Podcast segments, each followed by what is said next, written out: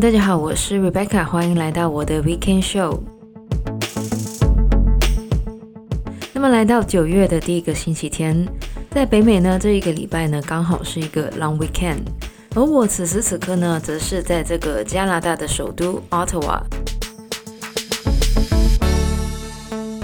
是的，那么这个加拿大的首都呢，是渥太华。不是多伦多这个小知识呢，好像很多人都不知道。可能呢，是因为这个渥太华呢，真的是一个不太有名的城市。那么我小时候呢，很喜欢记不同国家的首都，像是这个卢森堡的首都呢，就是卢森堡市；瑞士的首都呢是伯恩，或是呢南非其实有三个首都等等。那么现在这个天气呢，是去渥太华一个非常好的时间。虽然呢，我大部分的时间呢还是在上班。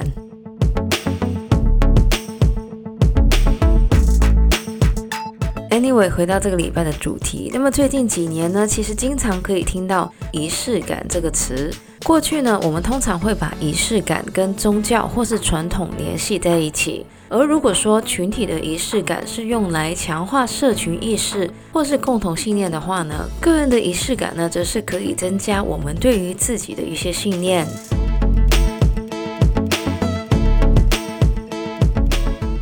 常的仪式或是仪式感呢，其实也可以理解为一种日常的生活习惯。只是呢，我们通常会把这个习惯呢赋予一种意义。那么我们的生活里面呢，原本就充满了很多的仪式感，只是呢，我们很少会留意。而人类学家也指出，不管是群体的仪式或是个人的仪式呢，都对我们的社会有良好的影响。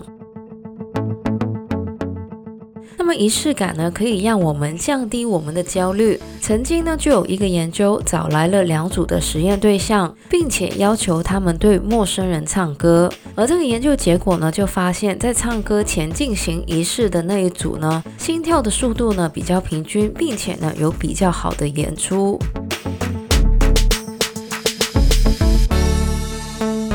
很多的运动员呢，其实在比赛之前呢，也会有不同的仪式，像是拥有二十二个大满贯的 Rafael Nadal 呢，据说在比赛前呢，就有超过十九个仪式，而其中一个呢，就是他会按一个特定的顺序来喝水跟能量饮料。另外呢，Tiger Wood 呢，一定会在周日的赛事呢，穿上红色的上衣。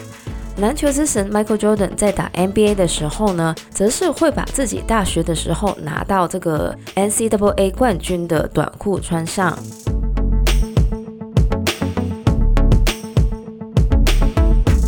那么阿里斯多德呢，有一句名言呢，就是我们的重复行为呢造就我们，而仪式感呢，则是让我们可以为这一些重复的行为找到意义。那么就像我刚刚所说的，仪式感呢，其实可以理解为一种日常的生活习惯，而当我们为这个生活习惯赋予了意义，则是让我们这个习惯变成了仪式的关键。像我每天呢早上吃完早餐的时候呢，一定会给自己一个时间呢，喝两杯咖啡，然后吃两块焦糖饼干。对于其他人来说，这可能只是早餐的一部分，而对于我来说呢，这则是我早晨仪式的一部分。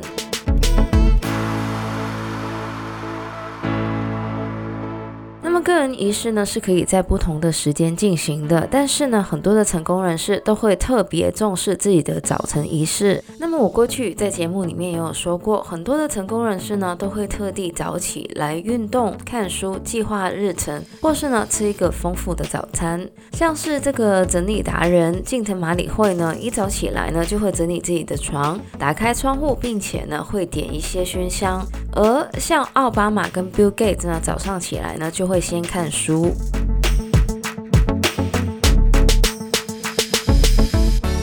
个人仪式呢，应该是为自己服务的。当然，大家如果是夜行人的话呢，也不必硬设计一个晨间仪式。而如果大家还没有想到什么样的仪式适合自己的话呢，我以下呢也有一些个人仪式的建议，可以让大家参考一下。当然，第一个我要提到的呢，就是在工作或是学习开始之前呢，花点时间给自己泡一杯咖啡或茶。另外呢，大家遇到拖延症的时候呢，也可以用知名主持人 Mel Robin 的五秒法则。在心里面呢，倒数五秒之后呢，开始工作。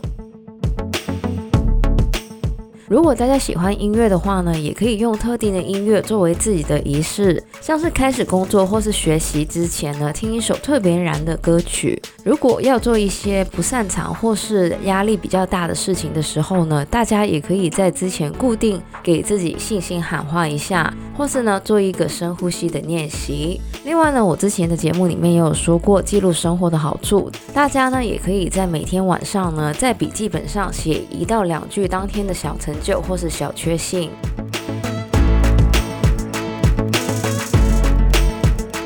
那么我自己呢，之所以这么重视仪式感呢，原因就是一些我可能不知不觉进行的个人仪式呢，的确给我很大的安全感。另外呢，这一些仪式呢，也让我更能享受当下。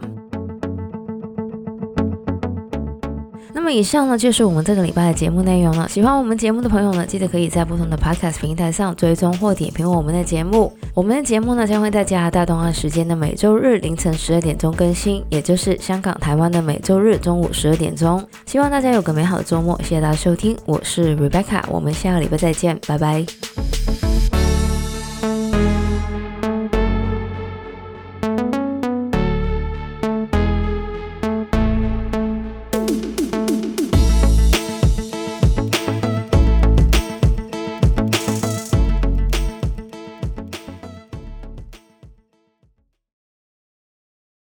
那么最近几年呢，其实经常可以听到“仪式感”这个词。